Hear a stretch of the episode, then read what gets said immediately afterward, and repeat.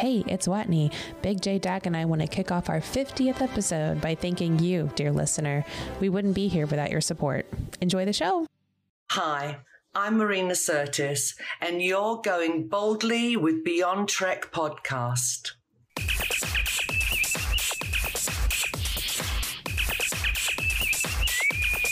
A red alert. Nice hat, by the way. Hey, I thought you'd like that. I I, I, I love this hat. I wear it everywhere. I don't think I've ever seen him not wear it. it's true. It, it's well, it's a good hat, the Niners hat. And anyone who recognizes it, he says, "Okay, you are now my new friend." Kind of, sort of. It's a great way to filter out people you meet on the street. Ah, well, hey everybody. Welcome to the 50th episode of Beyond Trek podcast. We're talking about No Small Parts, the season one finale of Star Trek Lower Decks. In the studio, we've got Big J, Watney, I'm Dag, and we're happy to have special guest host Ryan T. Husk. Ryan, where might the audience know you? Hi there. Uh, you probably know me from somewhere in the internet. If you uh, hover around in Star Trek groups, I usually admin a lot of Star Trek groups, but probably also from uh, the Seventh Rule, a Star Trek podcast with Cirroc Lofton, also created by the late great Aron Eisenberg. That might be where you know me Mhm. from. Yes, We love Aron around here. I'm Miss planning Aron on getting. already. I'm planning on getting his uh, number from Take Me Out to the Holosuite embroidered on this hat. So that would be great. That would be that'd be really nice. Now, now, Ryan, please tell me that the T in your middle name stands for Tiberius. Well, I can tell you that that's not the first time people have hoped that, but no, it's it's could not change that it. cool. You could you It could legally change it to that. That's, It's actually uh, it's actually a French name, uh, and it's actually really my first name, and Ryan's my middle name. But I kind of flip flopped them because it's a long French name that is difficult for Americans to pronounce. But when I go to France, they can't pronounce Ryan, which is weird. wow. Okay. Yeah, because I, I did see that on on IMDb and I couldn't pronounce it. So I'm I'm glad you, you you switched that. Well, that's Hollywood thing. You have to have like your stage name. Um, so just about and, and you are a Hollywood actor and producer. You're involved in some Star Trek, uh, some fan productions I've seen, uh, and also I, as I mentioned to you a little while ago, you were in that uh, movie Fifth Passenger. And if none of you have seen that, it's great. Uh, Armin Shimerman is in that.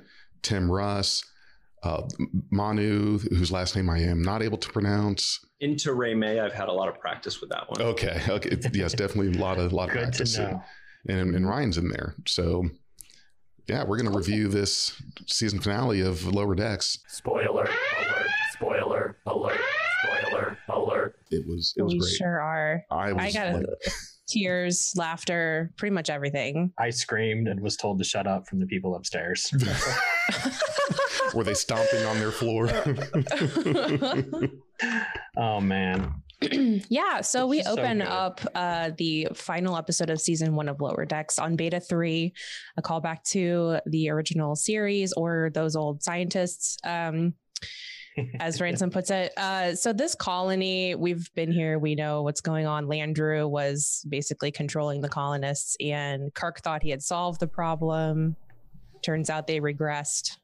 Um, Freeman is like, "Dang, it sucks that we don't check in on these guys enough." But apparently, the Prime Directive keeps them from doing that. So.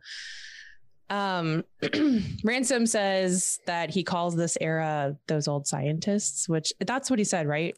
The, these old TOS era, but yeah, Yeah. He thinks he's she's so like, "What?" Yeah. great, great meta-ness. That, that's going to be great.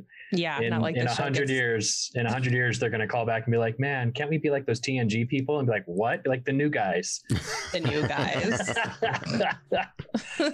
uh, um, Freeman says she hates seeing these civilizations devolve because of Gamester of Triskelions or whatever.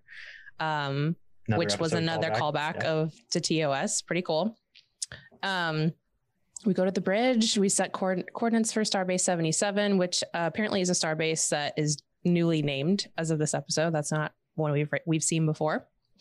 Um, apparently, the Cerritos still has crew on Beta 3. Guess who? Oh, Yeah. troublemaker. Ta-da. Our beloved Mariner, just handing out art supplies.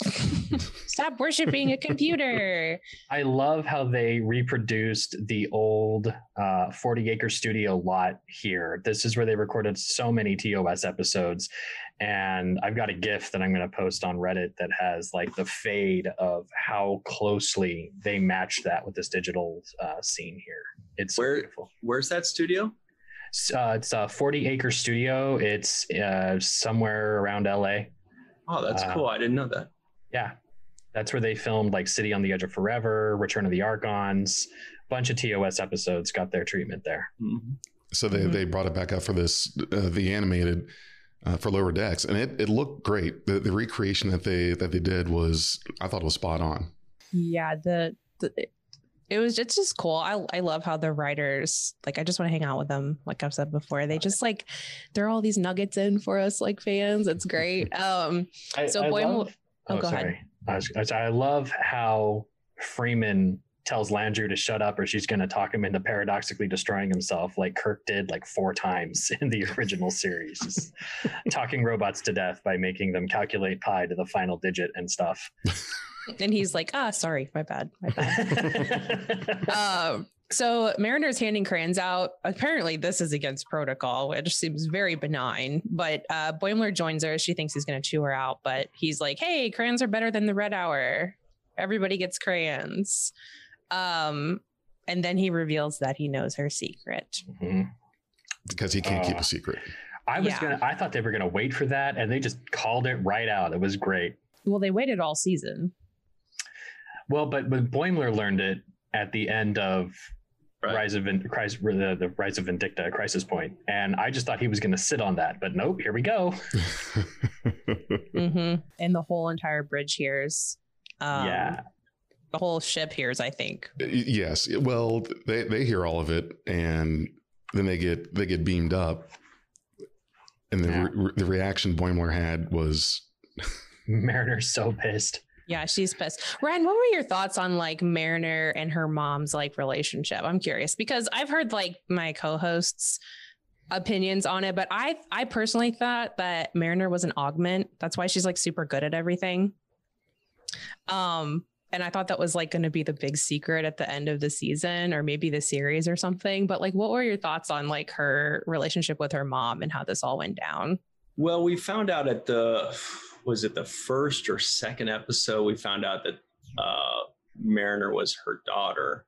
Mhm. Um, but then we automatically think, okay, well, why do they have last names that are different? Uh, Mhm. So obviously, they don't want people to know this, and it's not just um, superficially. Like Mariner's going by a completely different name.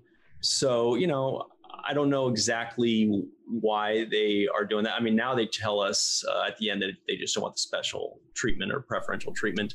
Mhm. What I assumed at that point was just that Mariner was kind of like similar to that, kind of like how actors, you know, or actors that are children of famous actors, Right. sometimes they change their names because they don't want whether it's that preferential preferential treatment or they don't want whatever negativity people might have or maybe they they they get negated from roles because they go oh no that their parents are, are comedic actors she can't do you know Can't do uh, a comedy. dramatic yeah or something like that so Mhm.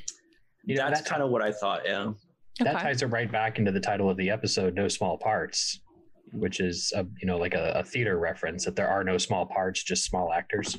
hmm that's where that's from. I, I knew that sounded Mhm. familiar. Interesting. All right.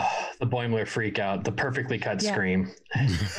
yeah, we cut right to the title, the beautiful, gorgeous title sequence of Lower Decks. We just love it so much.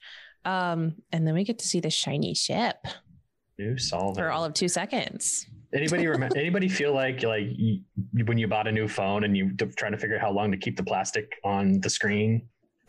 This was poor great. captain. that was great yes. Someone, yeah, it's she. She wants to not peel any of the stuff off. Nice new ship, and everyone had to ta have their shoes off. No, no, no shoes on the carpet. kind of like you Look, know, I like to get comfy. right, right. It's all good.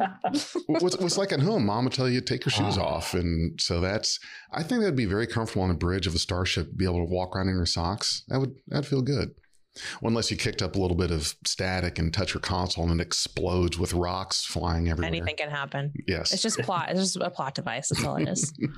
uh, so this is Captain Dayton, who was the who is the former captain of the USS Rubidoux, which was destroyed in episode seven. Much ado about Boimler, the one with the big electric creature, where Mariner has to face like her peers who have already been promoted and such. So Mhm. she's like, I want to keep this ship like super nice as long as I can, and then Oh, it just instantly gets destroyed. Foreshadowing. yeah. That's like one shadowing. You know, you don't even get to four. Well, it sucks because like she dies yes. in this sequence. Like they all die. They get murdered. Um well yeah they tried to go to warp with a grappling hook on their na- warp nacelle mhm. Right. And we kind of see like in, in terms of Cap- Captain Dayton, we see her panic a lot also during episode seven when her and her crew are like cloistered up in the powered down like engineering section. So you see her like panicking in that situation. I think that kind of carries through here, especially since this is a new ship. Um, so we don't know who is who is controlling this new OP ship that rips off a nacelle and destroys the Solvang. We find out later who is Ryan? responsible for that. Did you ever watch Transformers? You know, I watched Transformers. good man. When man you saw these ships, did you think Laserbeak? Wow, no. I got solid Transformer vibes, and I feel like they've peppered a lot of '80s references. They had the Was shrieking Las- eels and Veritas. was and, Laserbeak the tape? yes the, the, the spy oh. tape from soundwave Yeah, yeah, yeah. No, I Yeah. did not get that vibe. I, mean, the colors are very reminiscent of 80s cartoons. Uh, the the exterior space and spaceship colors are very reminiscent of 80s cartoons, and it almost seems like they have a different artistic team that does the interiors and the characters versus the exteriors of the ships and the planets and such Ooh. i never thought of that because the, the outside of the ship looks beautiful and Mm-hmm. the inside of the ship looks like a cartoon. Yeah, it's That's a good Titmouse point. Animation, so we could we could call on them to answer some of those questions. I'm obsessed with the exterior shots of this Oh show. my gosh. Like Right? yes they're uh, just eye candy. It's like perfection. Um If you've watched us on YouTube in the past, you know that we get a little giggly about the exterior establishing shots. We we call them out almost every episode because Well, on on this show, they're great. It's Yeah. it's a real highlight of the show, honestly. mhm. Oh, this silent death and fade out of the Solvang. That was a moment. a very dramatic scene set against the, a star in the background. Um, so yeah, then we fade out. Uh, we shipped over to the Cerritos cargo bay where Tendi is super excited to meet new recruits and be kind of like a liaison for them. And uh, Rutherford's having some issues with his implants attitude selector. Turns out he can cycle through like a bunch of different attitude modes. Which i wish i had that That puts a lot of power of the implant over Rutherford. it does, I think. Um, there are people that i wish had that feature Yeah. yeah Yeah. okay. Hold up. Beep. Going to podcast host mode. Hey everybody, how's it going? um, and we uh, get to see the cutest little exocomp. Yeah. So Great I- callback there. it's like they give us a sweet little baby, and then they like later on just like make us hate the baby. Take like, it away.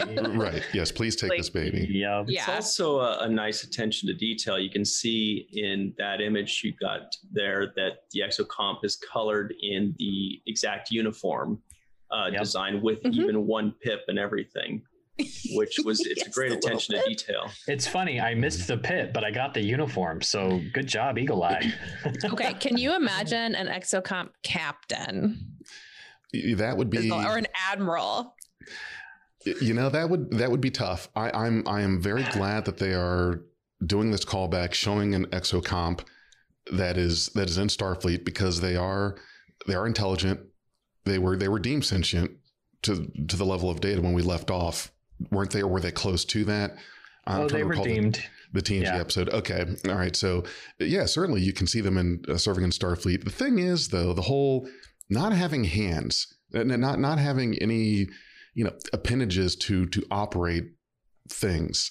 I just I have a hard time Hmm. with putting my head around that. Like like how you can have a successful career in Starfleet when you're a floating robot. Uh, well, okay. What was like the original exocomp purpose? Well, Uh, they were maintenance tools, maintenance and repair. yeah, so they're a- totally fine. Hmm. They can make it happen. Engineers. Ma- maintenance on people now. Yeah, they just can't eat tacos. You know. Look at the tomatoes. oh man, not hungry. what that maybe Lana. that's why she's so pissed. Um, so we cut to Mariner and Freeman in her office chatting about, oh no, what are we gonna do now? We thought we had this all buttoned up, no one knew about it, and Ransom comes in and starts ass kissing. Um, very I- awkward moment. it was very awkward. This is like nuclear awkward to me. Like I, I can't believe this is like secondhand cringe. I was just like, I can't even almost even look at the screen. His lips was had to have been chapped after all the ass kissing he was doing. Yeah. Uh, Jerry O'Connell, I've loved you since Stand By Me. This this just upped it a notch because it was hilariously and also awkward. And I agree, cringe. Still cool. Yeah. I think Watney's thinking of one specific angle that they kept hitting in that uh, scene. I would agree. Yeah. Um yeah. Mm, This show does not shy away from anything, I'll tell you that. Isn't it PG-13? Uh, it's It ought to be. definitely it's definitely well because it's streamed they don't have i don't think they abide by like the No. broadcast rating systems but Huh. Oh, really? um, i mean they've swore on this show so yeah a little Oh yeah, T'Ana just lets it loose. They also bleep it out, which is part of cen- the, like the censoring for ratings. I don't know exactly how it works, but yeah. So Ransom comes in, he starts making himself look really bad um, in front of Freeman, and he's like, "Oh God, I'm so sorry. You're both really great." And they're like, "I gotta go." Uh, Mariner leaves and hears people whispering on her way through the corridors, and this guy named Lieutenant Levy stops her. He's like, "Do you remember me? We went on a date like a year ago." And she was like, Yeah, you're the guy who thought that Wolf 359 was an inside job. I mean, you had a captain of Starfleet on a Borg ship who helped destroy 39 ships and 11,000 lives. So it really was an inside job. Well, that- We should do an episode on Trek conspiracies, like in turn, like in the universe. Like, what would be a conspiracy? foil hat. Fun trick. idea. Yeah. Where, what happened to that Romulan senator that died on the way back from that conference one time? Why Or is they could- Mars atmosphere on fire? Or they could just tell like Beverly Crusher. She's like, dude, there was this one time uh, where like the the universe was shrinking and it was just me and I saved the universe and whatever. Oh no, I think they they were aware about it. They pulled her out at the end there, right? Yep. They Yep, did, pulled her yeah. Okay. Mhm. Well, that that shoots that. I was hoping they could be like, sure, doctor, yeah. Uh, but what if you." she's been what if she's been stuck in a warp bubble inside a warp bubble the whole time? Oh my God. possible? it's possible. Or Inception. like T'Ana, she just walked onto the wrong ship. Like a couple episodes back, they called out that Crusher episode. She's like, "Everyone's lying to me. They say they don't know me," and they're like, "This is the wrong ship." It was so funny. Uh, when this dude was like, uh, what did he say? The changelings, changelings don't exist. The Dominion War didn't Right. happen. Yeah. And my DS9 fandom was like, oh, I want to take a bunk at this guy. he just makes the instant cringe. Um, he tried to give he he gave Mariner a pad to try and make her give it to her mom, and it had decorative ideas for the captain's yacht. That was the whole reason he stopped her. So then we see T'Ana, who like actually treats her like normal somewhat, but she kind of cozies up to her and asks if the captain would be cool if her and Shax made a love connection. Oh yeah, that that was again with with the cat and Shax's thing. I, I just I don't know. I love, I love T'Ana and Shax. Yeah, Somebody had to write the dialogue here. right. Someone had to write. I've write. got the phrase coital hooks burned in my memory. oh God, I didn't until you Majori said it. beef stick. I'm gonna Oh, change my handle to that. What do you Please think? don't. I don't want to have nightmares. I already have a hard enough time sleeping. so where does she go after this? Um, I think Mariner goes down to the bunks where eventually she run, runs into Billups. But before that, we are at the bridge again, uh, where we receive a partial distress call from the Solvang um, in the Kala system. Freeman seems to think it's an accident that someone just leaned on the, a button wrong, and the Titan is nearby. Hey, which is Oh, wow. super cool. Yeah. Um, but the Cerritos has the they'll get the job done though, so they warp off to the Kala system. Sorry, there was a cat tickling my feet. It was it messed me up. Ooh, as we talk about cats. Yeah. So Chief Engineer Billups comes up to Mariner like, I made you some hand pies. She straight up rejects him. Oh. His face. Did y'all see his face after she So rejects? sad. Uh, he yes, literally is yes. like full frown. But he's been sad for two episodes now. So what's up with Billups? Yeah, yeah, that's he had to have gotten some some kind of bad news. Don't know what it is, but Yeah. it's it's making me sad seeing how sad he is. I think he's just trying to make friends. I don't know. Right. But he apparently didn't know who Mariner was before the, her secret got out. He called her Jen. Did he? I missed that. Yeah, Yeah, me who, too. I who in the starship is named Jen? I don't know. Oh, right, right. Yeah. Well, he calls it out at the end of the episode. it's a great line. Very good line. Um, so then Boimler's like, "Hey, I need your mom or so- I need someone. I need you to do me a favor to get me ahead of the rest of the applicants for this spot on the USS Sacramento." And she's like, "Why are you doing that?" And he's like, "I because I want it would be great for me." She's like, "I'm not going to do that." And then she starts acting like she's going to take his spot in the applications. And then Shax, like before Shax like appears in frame, this the frame's rumbling. Like it's really, really funny how they did it. Um, and then he what do you guys think he's wrapped there? That's a That's a present bat'leth. from Boy, that is You think that it's a is bat'leth? tough. Yeah, it's a bat'leth. I think it's a pony, Oh, you know, I can I can see it. a baby pony, all wrapped up with little holes poked in there for him. Sh- Shax does seem like the kind of guy that has a sensitive side. He, he'd wrap up a, a stuffed animal. He's just gruff. right. Very intense. He's just Gruff with a sensitive side. But no, I, I really think that's that's a bat'leth. It's got to be. Yeah. Yeah, the the other point is hidden behind his arm.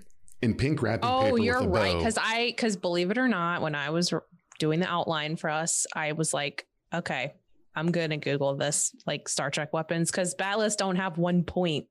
No, they have know? the yeah the, the big. It's kind of like a have two. sort of half moon, big points and two in the middle. So yeah, Um, okay, cool. I'm glad we can come to a consensus. Mhm. There was another interesting moment on the deck that I forgot about, but he, uh, Rutherford calls out Captain Freeman Day.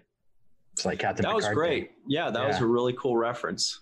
Yeah, I Every that. captain has a day. Mm-hmm. Well, they should. Every captain has their day. We also get to hear later that first contact day, like the tradition is a salmon or something. Remember First that? contact day salmon. Yeah, Ransom said that was like they, they're really let, giving us all the traditions here. Um, so Tendi and Exocomp, science officer, medical officer, are going down the hallway. She's like, "You need a name. What's your name?" Apparently, the math most mathematically perfect name in the universe is Peanut Hamper. Peanut Hamper is voiced by Kether Donohue, and Heather is known for her roles as Lindsay in the FX black comedy You're the Worst and Alice in Pitch Perfect. But there you Very go. lovely Ryan. voice. Your, your next stage name, Peanut Hamper. You know, I have, I have to disagree that that is the best mathematical name ever. I don't know what would be, but Peanut Hamper is not where I would have gone with that. Um, yeah. unless you think that the universe is this beautiful randomized numerical system, in which case, you know, sure, Peanut Hamper works because that's two very random words. Could have been cellar door. From Donnie Right. Darko. I was literally, that's in my head. Yeah. What would you say, Watney? What was it? Great minds. Yeah. So in the movie Donnie Darko, one of the teachers, um, isn't that Drew Barrymore? It is. Oh my God, I need to watch that again. But she says she's like an English teacher and she tells the main character the most perfect word in the English language is cellar door. So I was thinking it was going to be like door. cellar door or something, which would have been cool. Um, so yeah, she, um, they, okay, we cut over. Yeah, we cut over to, I guess, the first officer's ready room. And Mariner and uh, Boimler are there competing for the spot right before they like cut to this, Boimler says he's not a meathead, and he's like lifting weights. He's got a gym set in there with barbells and the racks. It's it's hilarious. It's it's ridiculous. He is always working out. hmm He's it does meathead. help it does help you think i will i will uh, attest to that i get my best thinking done when i'm working out so I was right there with him when he's like think think. it's like yes he gets it he gets me As you're Yeah. doing 50 pound curls, just thinking, you know, what can I do to enhance this show? It's- well it's kind of just meditative because you're just you know whether you're running and you just kind of get lost in your thoughts or whether you're doing repetitions whatever it is you kind of your brain kind of goes into its own little zone and Mhm. you just get lost in thought that's where your best thinking comes in usually Yeah. oftentimes Yeah, I totally agree. I think like when I'm kickboxing, I like my my mind actually goes well, it can't keep up because I'm pushing my body so hard Mhm. that it's like, okay, anxiety gone. Like everything is just completely blank. And then you can actually start to like be a little creative. Like I totally agree. I don't know if ransom is maybe there, but maybe he is. Um It's not quite yeah. Um, he's like, I can't think until I work out. He wants to promote Boimler, but he also wants to serve the captain and be brown nose because we know that him and Mariner are similar, Mhm. but he's just more of a protocol guy. So, um, then we cut down to the lower decks hangout bay. It's kind of like their shuttle bay that they're always hanging out in.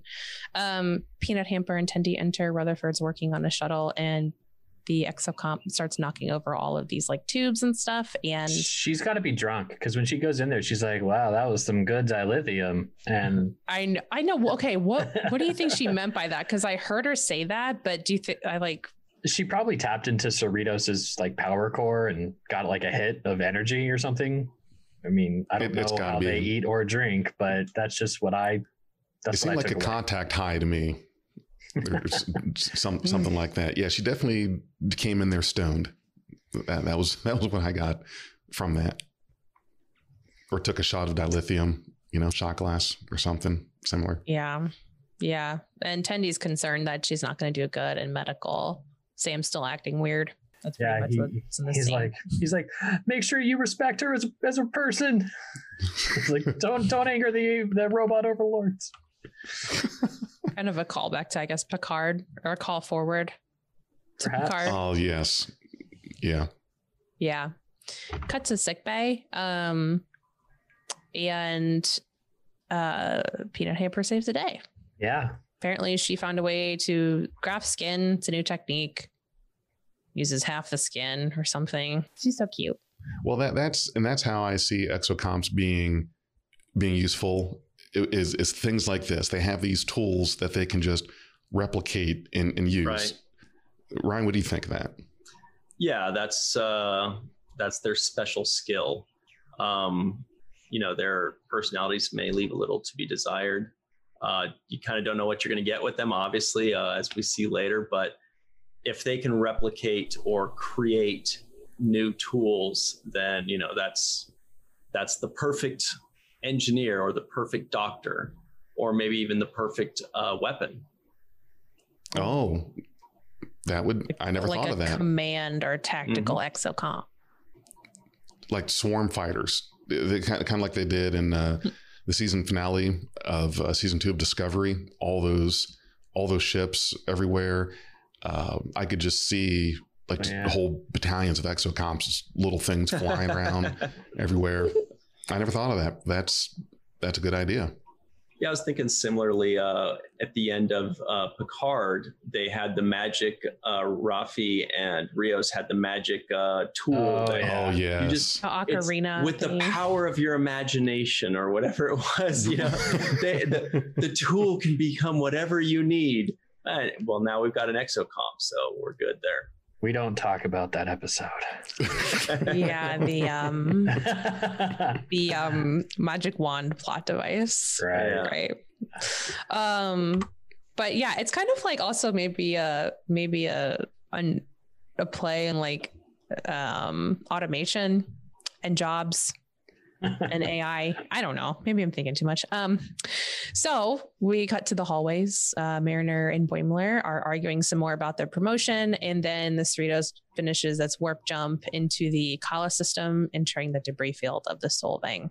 I love Quite this beautiful. It, it Quite beautiful. reminded me of Star Trek 2009 when the the Enterprise finally arrived at, at Vulcan and the entire rescue fleet had been destroyed and they're just dipping and dodging around all the all the debris. Yes. Yeah. Mhm. Yep. Extremely intense. Um, I like that here Ransom also calls for red alert and shields, just like the Solvang's XO did mhm. when before they got destroyed. So like Mhm. that was a really cool like this is this is a feature of the XO's position. Well, Calling Yeah. for red alert. Yeah.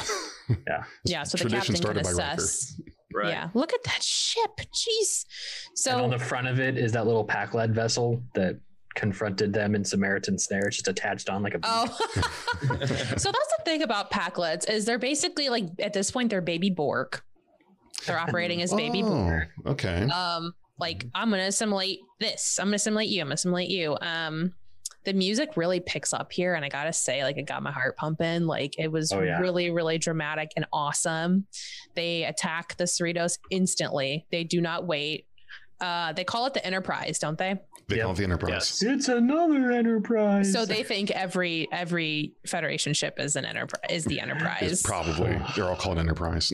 yeah, like every dog is Spot Yep. Oh. to them. and every uh, Vulcan is Spock, according to Shax. yeah. Um, the Cerritos uh, gets its decel pulled on. And Ransom's like, weren't the Pakleds kind of a joke? Yeah. Mariner's like, well, they have weapons from over 30 different species here, so they're not a joke anymore.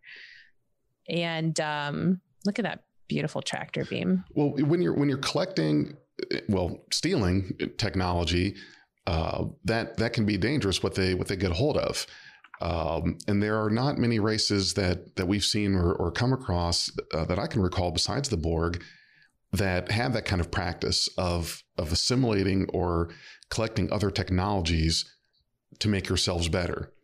Uh, you know, not not a practice that really anyone else has done. Uh, you'll see Starfleet doesn't do it. There, there may be something that the Klingons have, or the Cardassians or Romulans that, well, you know, their warp nacelles are better, or more streamlined, or this weapon system is, is better. They, they don't they don't just graft those things onto their ships. Mhm. Whereas the the Pakleds were doing that, and now suddenly you have these these overpowered ships because they've they've taken the best pieces off of uh, uh, other ships that they've and other races that they've stolen technology from. Yeah, Yeah, and and even in TNG when we meet the Pakleds, yeah, they're like really dumb, but they're really dangerous. And at the time, like everyone views them as in, as like a joke, but I when I was watching that episode for in TNG, I did feel like, you know, you feel a little urgency. Like they can obviously hurt you. Like you're being held like Geordi is being held hostage. So um It doesn't Anyway. mean they're not dangerous. Just because Yeah. they're, they're not the smartest doesn't mean that they're not dangerous. mhm. Yeah. I just can't imagine the amount of IT and technical problems they'd come up with with all of these different incompatible uh, pieces of technology from different races on top of the fact that they're really stupid. So I, can- I, don't, I feel like half the time their missions are just to go, you know, capture some engineer to figure out their their IT problems and troubleshoot and Mhm. unplug it and plug it back in. It's very interesting insight. that you Great that you bring that up because I I can tell you just from from working in IT, mixing technologies and, and things is not is not easy. I It's not a thing. trying to get trying to get a Mac to print, forget about it. Uh, Like it's it's just it has to make everything more complicated. And, and then I'm thinking, okay, so they they take that to you know the factor of ten. They're taking these different ship systems and whatnot. You're right. That how how do they manage to accomplish that? Because that that is no small feat. S- small things. I mean, trying to trying to get something, uh, you know, an app that's between a, a iPhone or a, a you know Android phone to to work the same, not happening. So Mhm. very good point there. Mm-hmm. Yeah, uh, very very intense scene. It, they, uh, so ransom wants to go to warp. Freeman's like, no, we ain't doing it. That's what Dayton would have done. Right, right. and look what happened to them. So instead, shut down the power. They get pulled into the, or they get pulled towards. Did they get pulled into the big ship?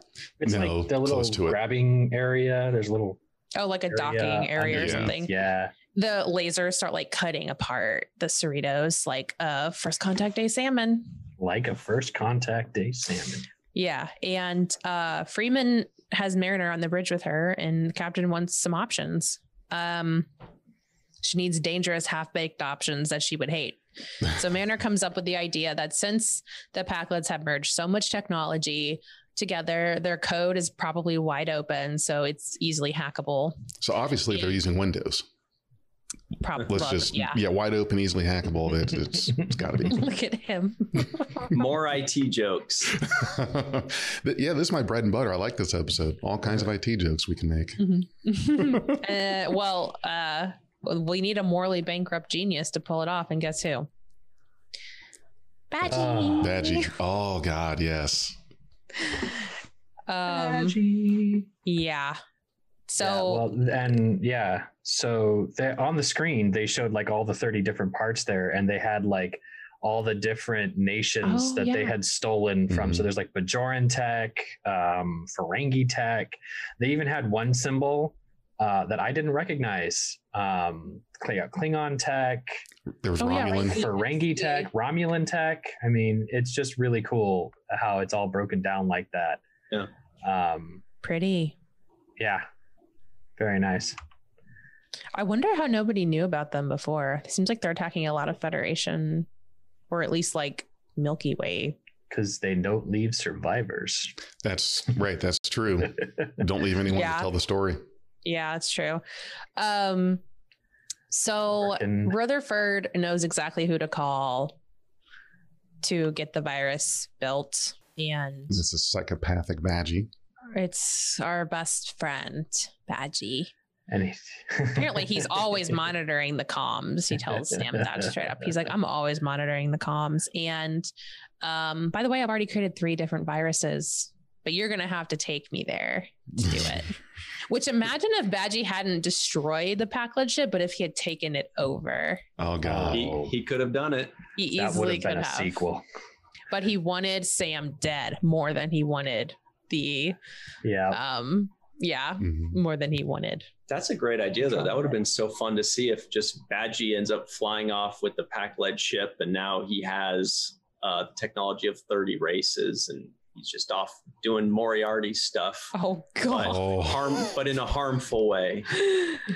Wow. Yeah. Thanks, Rutherford. I don't know if I want to manifest that or if I don't. Um, Y- y- maybe right. for season two or something.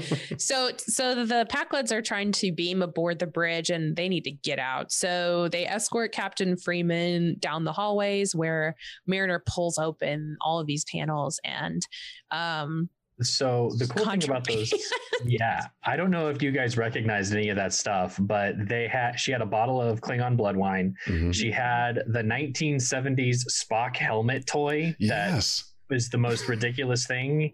Um, Phillips is holding that in his hand right here. The, the, Um, the Spock helmet. Uh, Boimler has a foil, which is a callback to either Picard or Sulu.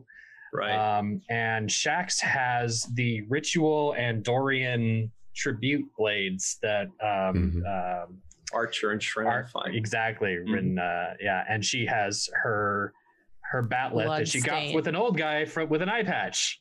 So I was hoping that it was going to be Martok, but it's probably the Klingon we saw. Do you guys recognize the weapon from that Freeman's holding? I do not. I don't. I don't either. No. I yeah, I, I looked at that. I could not. I can't place that one. Surely it's in the lore. It, it's got to be from something, yes, because they the, the the writers have not missed an opportunity Right. to bring out something from from the lore. So this one has got to be deeper than what than what we're able to recall right now. So it's it's from something. yeah. To our listeners, if you know, holler with a comment. Somebody out there knows. Yeah. Somebody Yes. out there knows that. I mean, it kind of looks like original series, Mhm. um, but Somebody watching no this idea. right now is like, "How do you not know this?" right. Yeah, come on, exactly. duh. Educate us, please. I want to know. Uh, so yeah, it's a really cool kind of like Power Rangers shot. Oh, it's, it's a great hero suit up, assemble Mhm. kind of Mhm. shot there. Yeah. Avengers. Yeah. Assemble. awesome. Boimler even gets involved. Look at that. Yeah. Shax is having a great time. Best time Oh of his my life. God. He Sh- says sh- that Best day of his life. So Yeah. good. Sha- Shax just he's just murking Pakleds up and down the corridor. This is his bread and butter right there. I, Oh, I love that guy. Yeah. In- In the midst of the fighting, Boimler kind of confesses to Mariner, like, you're my best friend. Like, I didn't want you to get, I knew that you would get the promotion. I apply for this stuff all the time and I never get it. I didn't want you to because I don't want you to go. And she's like, gosh, you've given up enough secrets today. Can you just shut up? And she's like, else. Like she's just like, I love her. I love Mariner. Um, Freeman gets critically injured at that point, and they really need to get this done. Um, so they go to sick bay. Ransom's got their back, and yeah, yeah. T'Ana's like, Th- I that mean, was that was just out of Put her on the nowhere. bed. yeah, I think she, I take it. I chalk it up that she was actually speaking Cation Oh, okay, okay. because she's like, "Rawr," I mean, put her on the bio bed. Yes, Universal Translator just I don't know glitched Mhm. out. I just call her Crazy Cat Lady. I think that fits her well. Oh my god, Yes. the cat, the lady is the cat. I That's like awesome. having I like having a grumpy doctor back after Right. McCoy. hmm Yeah. Um they go to sick bay and they're like oh who's a cu- who's a little? Who would be the perfect person to do this? We would need someone who can get in and get out. And of course they look at the synth because the synth is not an organic person. So i think there's a little bit of prejudice going on here. Like they pick they pick they pick peanut because peanut is small and eager to please. But additionally like peanut is a good choice for this. Um but she's like ah, i think i'm gonna take a pass sounds too dangerous Excuse can me. you What? just do that? yeah, If totally. you're Starfleet, can you just say mm, pass? Dangerous, too dangerous. I don't want to do that. Like I didn't think you could do that. no, you, you, you can't. If you if you're ordered to your death, then that's you got to follow Yeah. orders. You know, and and that's the that's the role of the person in command, which was the what Troi had to do when she was taking her her command test. She she kept um, Geordi. Yeah, she kept failing at the part of the, uh, engineering thing because she was looking for every solution possible, could not get it. Uh, Riker ended up kind of giving her a hint, and then she realized that's part of command. You need to you need to order someone to their death. First could- duty is to the ship. Yes, Mhm. yes, and so so yeah. If you get you get that order, you got to do it. You can't just say, um, "No, sounds like that might sting. I'm not going to do it." Great subversion on the exocomp selflessness that we thought we were going to get because we saw it in quality of life. And Mhm. here she's like, toodaloo. She says she only joined Starfleet to make her dad angry. right. What the fuck? Like, who's her dad? Is it Which Data? is now the second time we've heard that joke. Also, uh, I believe somebody said that in a flashback scene with Mariner. Or where was it? Somebody in a, in a previous episode said, "Oh, I'm just dating," or maybe it was Mariner was saying it that she was just dating this guy to piss off. I off just did her that to get back at my mom. Was that the uh the Anabaj. yeah, the Yeah, one with the I the think you're right. Uh-huh. on the Yeah, good voice. callback. yes. Yeah. Oh, that's great. um, Sam decides he's gonna upload it directly into his interface. Which that's not Bad smart. idea. Very bad Yeah. idea. Tendi says, no, you're in a weird setting. You need to go back to normal because this isn't you. He's like, nope, I'm me now. And Shax grabs him and, and just pulls him away, takes him to a shuttle. It's kind of sad because this is the last time they really say goodbye. I like because like, he thirdly. loses I all can his run on my own. yeah, If- Shax if- is so funny. If you notice on the side of the shuttle, we may not see it here, but on the side of the shuttle, they have the four of them in in uh, stick figures uh, painted on the side of the sequoia. Yep. Se- Yeah, that's so cute. Um, Sequoia. How do you say that? Sequoia. Oh my gosh, I'm not. Sequio. I want to say sequiota or something. Um, So the shuttle is so small it can dodge all of the like the grapples, and Shax is like, "This is the best day of my life," and This And he's this- earned it. He deserves it, by the way. Oh, way. yeah. he, yeah, He's he been does. wanting to fight for 10 episodes. Give him to fight, You're you so know? right. He's Yeah, wanting to fight could- or blow something up. You can Mhm. see it right there. The four little figures Mhm. of the lower uh, deckers. Mariner, Boimler, Tendi, and Rutherford right there on the side. Aw. It makes me sad that like they get separated at the end of this episode. But anyway, they they get over to the Pakled ship. The just by brute force, the, he like fires into the side um, into the bulkhead and like pushes the shuttle through. Um, Shax gives him cover while uh, he uploads the virus, and Badgey's like, uh, uh It's kind of like the Jurassic Park scene where it's like, uh, uh, uh, you didn't say the magic Oh, word. right. Whoa. Yeah, and um yeah, and Badgey is like, I'm gonna blow this whole thing up. Look at the self-destruct button. Well, he's mad because Rutherford snapped his neck. He's like, I, like, why wouldn't you finish it? He's like, cause you snapped my neck. Uh Shax being the the true security officer that he is, pulls the interface out. Oh no. It's Harsh. Yeah.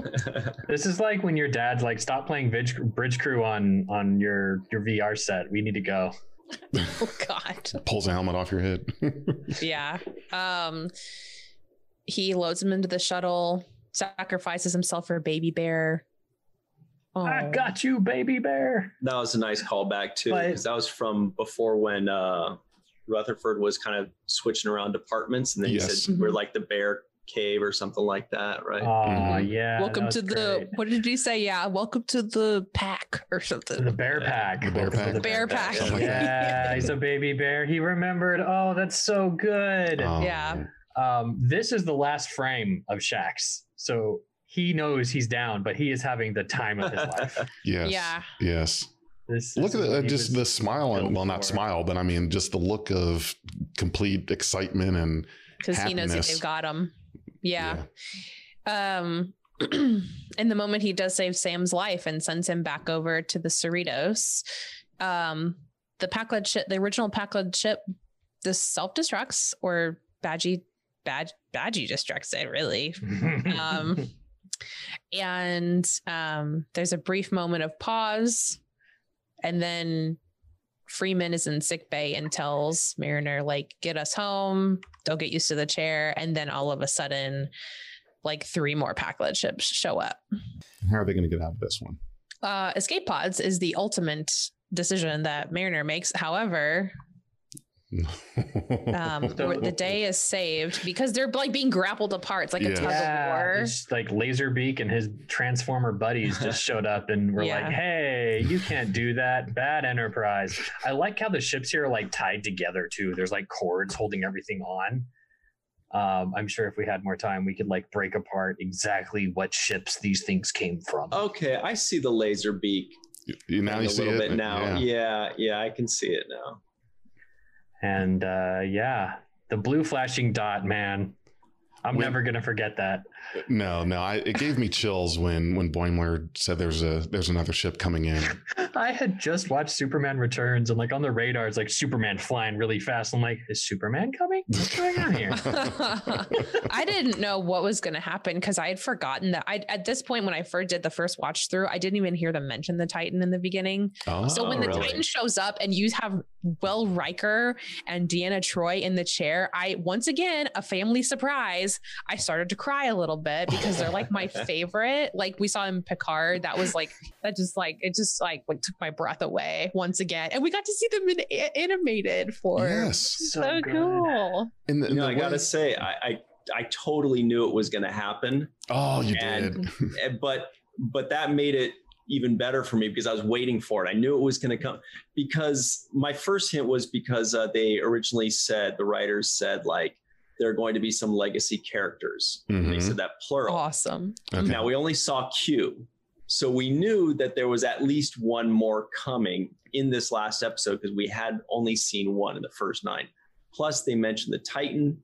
And you know, I read the first couple Titan books, so I knew it. You know, I knew it's Riker and Troi. Plus, I know that the two of them are very willing to continue working in other Star Trek iterations. Yes. Mhm. So I, I was just waiting. I was like, okay, we're going to see the Titan. We're going to see Riker and Troi. Uh, the one thing that we didn't get that I was hoping was to see the rest of the bridge crew that we knew from the books. We didn't see that, but maybe we will in season two. The, the only books I read with um, that involved the Titan, um, it was it was the one about the the origin of the Borg. Uh, Oh, cool. It was when when, when the Borg were uh, basically doing the blitz through the. I mean, they sent like hundreds, thousands of ships. They were just destroying everything, and um, uh, the Titan was was involved in that. Although they were far away from it. Um, Tuvok, Tuvok was Right. was in the He's book. in He's it. one of the uh, bridge officers, and I think Cr- Wesley Crusher was at one point. I I, mm, I, I could be wrong. I, I I thought it was either a book or comics. Something placed him on the Titan at Hmm. one brief point, but and I, I can't claim that. But I know Tuvok. I don't remember Wesley on there, but I don't know. I only read like the first book or Right. two. Right. But I but Tuvok was definitely in there. He was uh I don't think he was I think he was like tactical officer because they also had an unjoined Trill who was the security officer. So they kind of like did double duty there. Right. Um Right. but yeah, definitely Tuvok. And we didn't see him. I did pause it and see is Tuvok back there? I, I, Oh I my looked too, God. Yeah, I was looking. So that makes me think like on um well maybe not in Picard when we see the Titan like return Mhm. at the end. I don't think Boimler probably would have been on that. I don't know. I just like to like cuz like That's right. I didn't make that connection, but Right. I mean, plus Wouldn't that was, be cool? it's like 20 years later, you know. It is. Yeah, he's probably got his own ship. He may even be commanding a ship in that fleet that that Will calls. Um so apparently Mariner it was Riker's like protege. hmm Um he was her mentor and uh he's like she's like where do you think I got all my contraband? This guy's flush with Romulan ale. Um connections terminated and Deanna's like we're going to talk about this later. And she's just like the best. I just love her. She's she's seriously my favorite character. Um beautiful battle sequence as the Titan destroys the Pakleds and they retreat. Um kick some ass. It was great. It really base was. battle. The, the got- Titan coming in there just yeah, that was that was amazing. We Mhm. got 21 seconds of pure animated Riker kick, kickassery, and it was it was beautiful. Yes, yes, It- and I, I like how they. I, I like seeing Riker and these familiar characters, like like uh, especially Riker, how he was adjusted for the tone of Lower Decks. Like it's Right. still Riker, but it's it's just kind of like Riker uh, in a in a step a step up, like Riker times two uh, for the for the character, which was which was great. You know, I, I never pictured him as as animated like like that. And I don't mean literally animated, but you know, he he's really in the moment. Uh, so that was I, I like seeing that. And I, I would like to see how they if if we get to see any other uh, characters from the show, how they're adjusted for lower decks. For sure. And it's almost like this show gave us like nine episodes of pure just like fan service. And at the end they just Mhm. like cherry on top it Yes. with the Rikers and it's beautiful Yeah. um so we get to uh a star base to star dock for the Cerritos to be repaired freeman says i want the Cerritos looking the exact same after her repairs i don't want none of that fancy stuff um Coming out looking all sovereign class. yeah well the sovereign's the sovereign is chef's kiss i will say Yes. so I mean, I don't mind a little bit of sovereignness. Um, Here's your sovereign. Ooh. Just, just Oh, for you nice. guys to Man, that is nice. Good job. There oh, you that go. is pretty. Dang.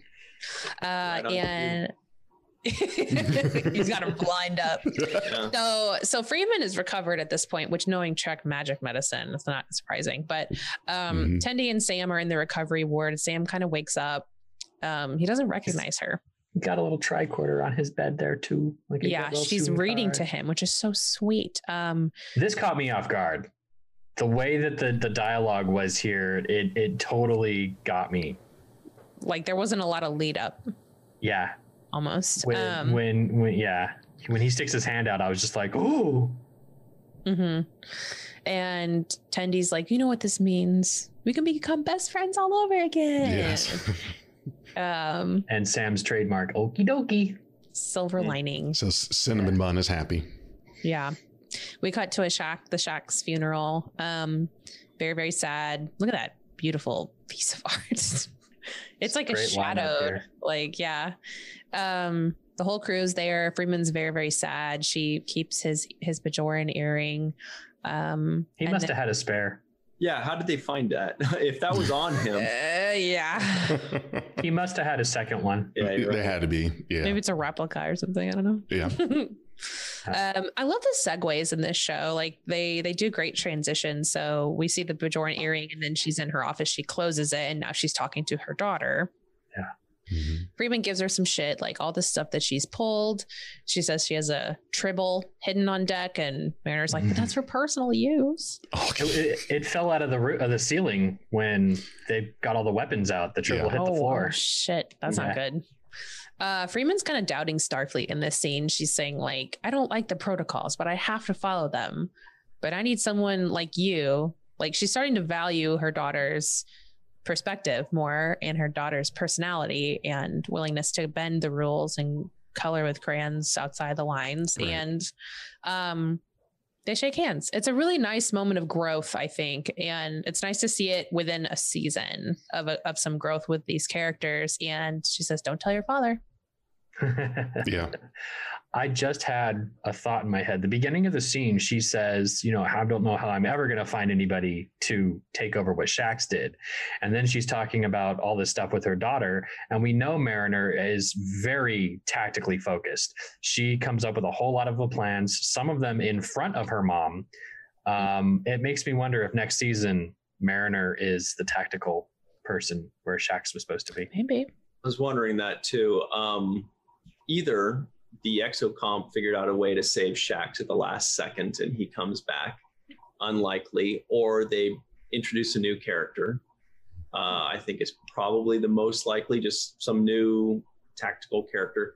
Or also very likely is that they just put Mariner in that position and now she's on the bridge. Well, this was another theory that, that we had. Uh, remember, we well, uh, Watney weren't there Friday night uh, for our hangout. But, uh, Dag and I were talking about that. That uh, Shax's is the uh, uh, the Kenny of lower decks. Like Q just brings him back, puts him like, no, that wasn't supposed to happen. And he, he just appears on the bridge, and they don't they don't really address it, but there he is. You'd get a lot of angry nerds if that happened. Oh, You'd like, yeah. what? We saw him die. That's We- not canon. yeah, he's Tasha Yard himself. Let him be. Let him rest in peace. Hey, he got he got way better than than He did. He got a good ending for Yeah. sure. No, you're totally right. And I was thinking like what if what if like what if we could get Avery Brooks to do like the emissary shows up with Shax and is Oh like, You're not done God, yet, and then he flashes stop. away and it's Yes, done. that's I- cool. It's half half a second for Avery, and that's it. No, that's great. Um, Um, but yeah. Yeah. so we we cut to the lounge after this. Riker and and Carol Freeman, our captain, they hug it out. Uh, we learn And- here that Riker is Mariner's mentor. Mhm. He uh, he says you were my cha'DIch, and the cha'DIch is the person who goes to fight for you when you have a problem with the Klingon High Council. Mm, So that's an interesting Oh yeah, good thing knowledge. there. That Carol fought for Riker. I, I want to know what the it. situation of, of that was. There's a little backstory I'd like to hear. We're gonna get season two with a whole lot Yeah. of flashbacks. um, Ransom tells Deanna he'd like a, any introduction to one of Deanna's empath friends, and Deanna's like, "I sense you have mask an ocean of insecurity."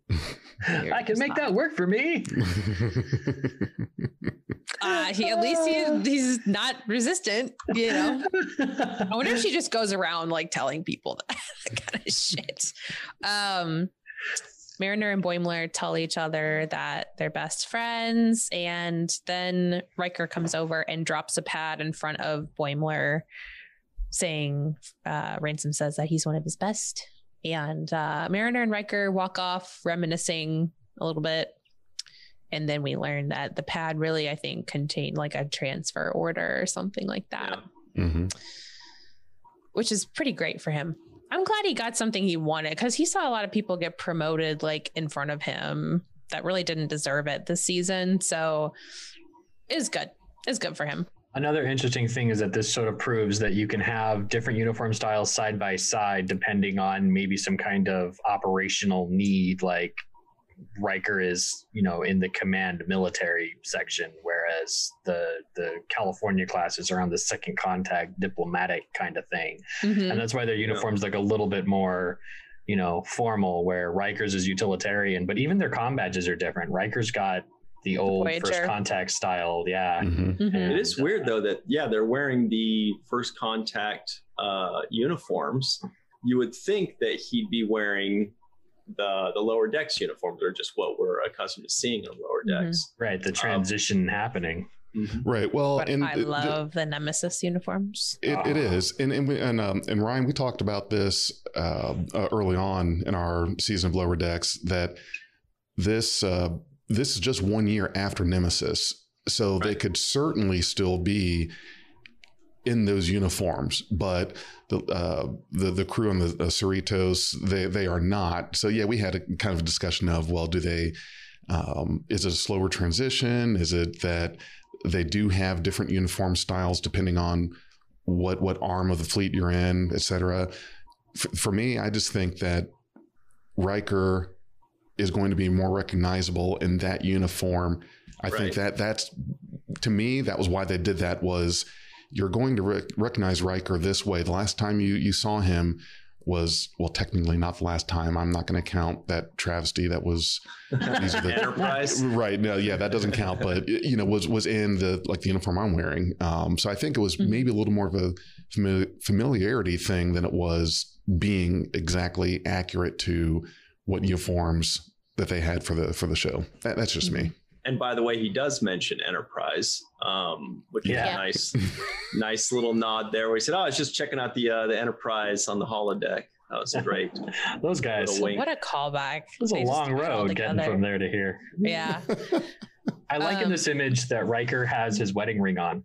yes. Just a little Yeah. little token there. Cute. A little bit of of you know something that could have been overlooked as a detail if you're not really paying attention. Yeah, they're like pretty newlywed, right?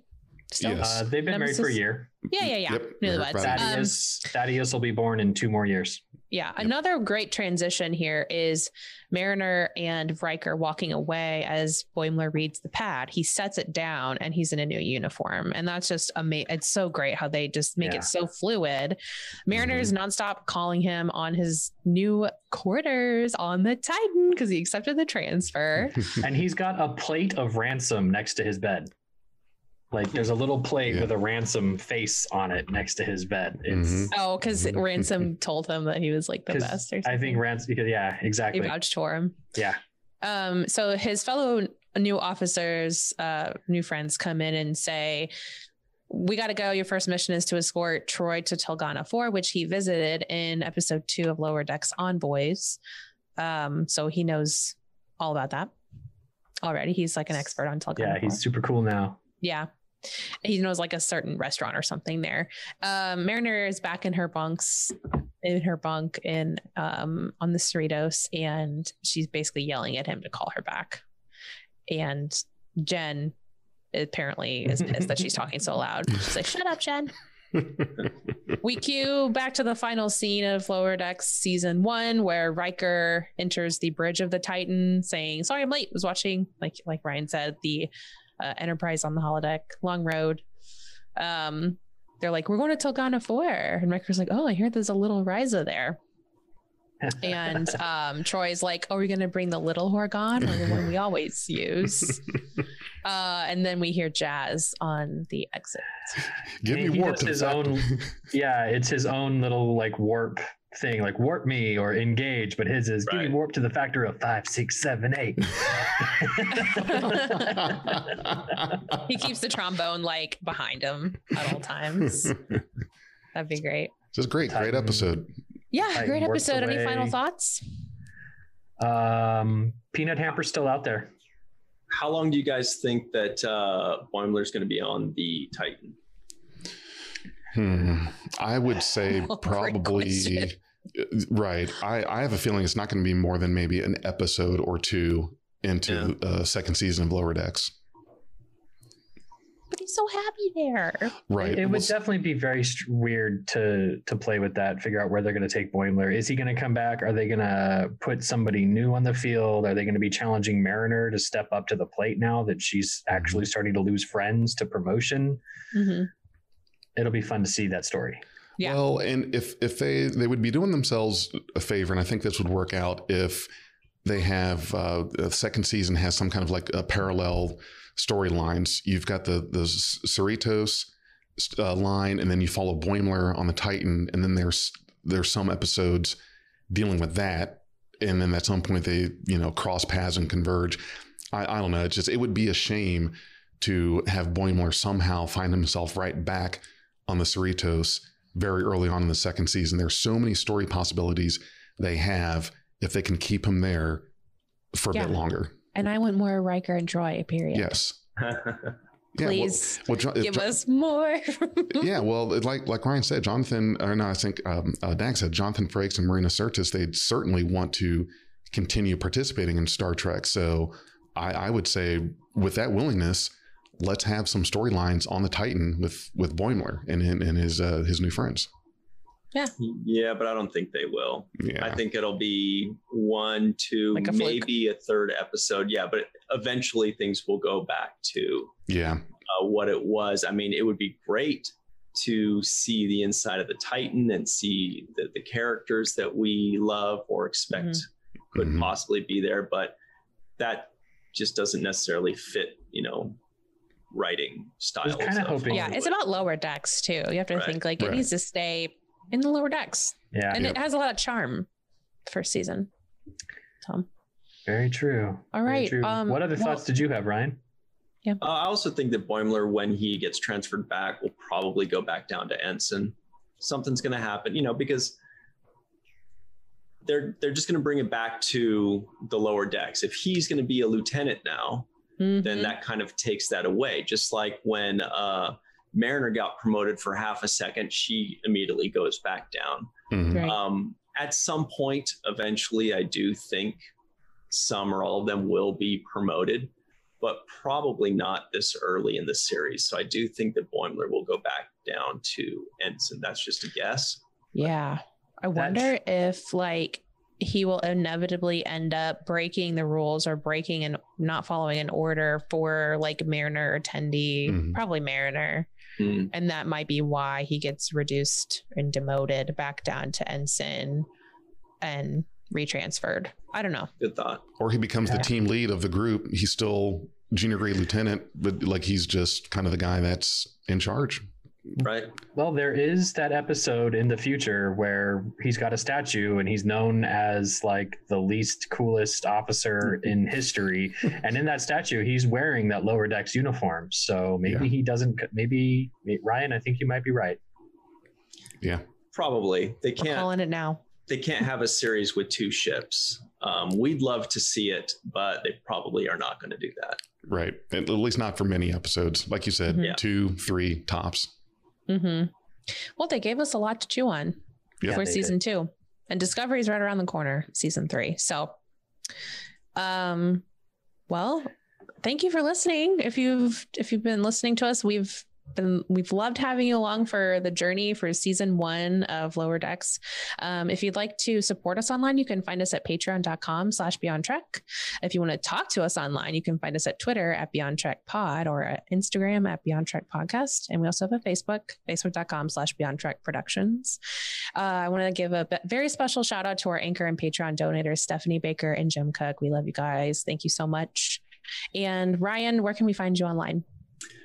Um, easiest way is just Google my name, Ryan T. Husk, and then you can find whatever your uh, preferred method of social media, uh, whether it's Facebook or YouTube or Twitter. Uh, just Google me and find me there, or look at the handles, uh, the Seventh Rule Mhm. or Virtual Trek Con, and just click on those and find me there. Okay. Excellent. Thank you so much, Ryan, for being with us, joining joining us on this. We would love, love, love to have you on again. Uh, that would that would be great. We had a, a very good time, and uh, I appreciate you taking the time out for us. Um, anything you can tell us you've got coming up uh, in the, the Star Trek world, uh, acting or producing? If you got another minute here. Well, first of all, I just want to say thank you right back. This was very easy and pleasant. I, I enjoyed watching the uh, the screen grabs. It was it was it was relaxing and fun. I got to relive the whole thing. Uh, Mhm. Watney, you've got a great voice Oh, for thank you. This. Uh, Appreciate it. yeah, you guys, you guys are great. You're fun. Uh, I found myself just kind of like drifting off and listening to the narration, looking at the pictures a couple times. So that's a good thing. Yeah. it, it, I mean that in a good way. So thank you for the fun and for including me. Uh, as far as new projects coming up, nothing really that is Star Trek related, other Okay. than all the you know the the virtual convention and the Mhm. Star Trek show uh, podcast that I'm doing with Cirroc Mhm. and with our many awesome guests. That's keeping us pretty busy.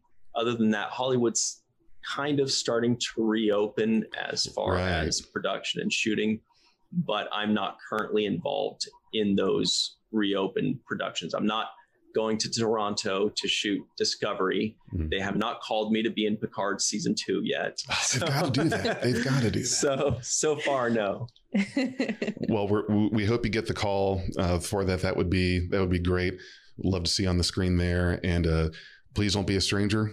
Love to see you again and, and have you on, and, and, and glad that you enjoyed listening to the narration, and um, glad you remembered that you were on the podcast as well, and didn't didn't, do, didn't doze off listening to to Watney's smooth narration. That's nice. and uh, you guys must have great listeners. It's a it's a very relaxing listen. It's fun and entertaining. hmm Yep. Thank you That's so how we like our track. Yep. And if you're watching or listening, thanks for being a part of Beyond Trek podcast, and we'll catch you next time. Okay. Bye. We are Beyond Trek Podcast. Lower your inhibitions and surrender your ears. We will add inspiration.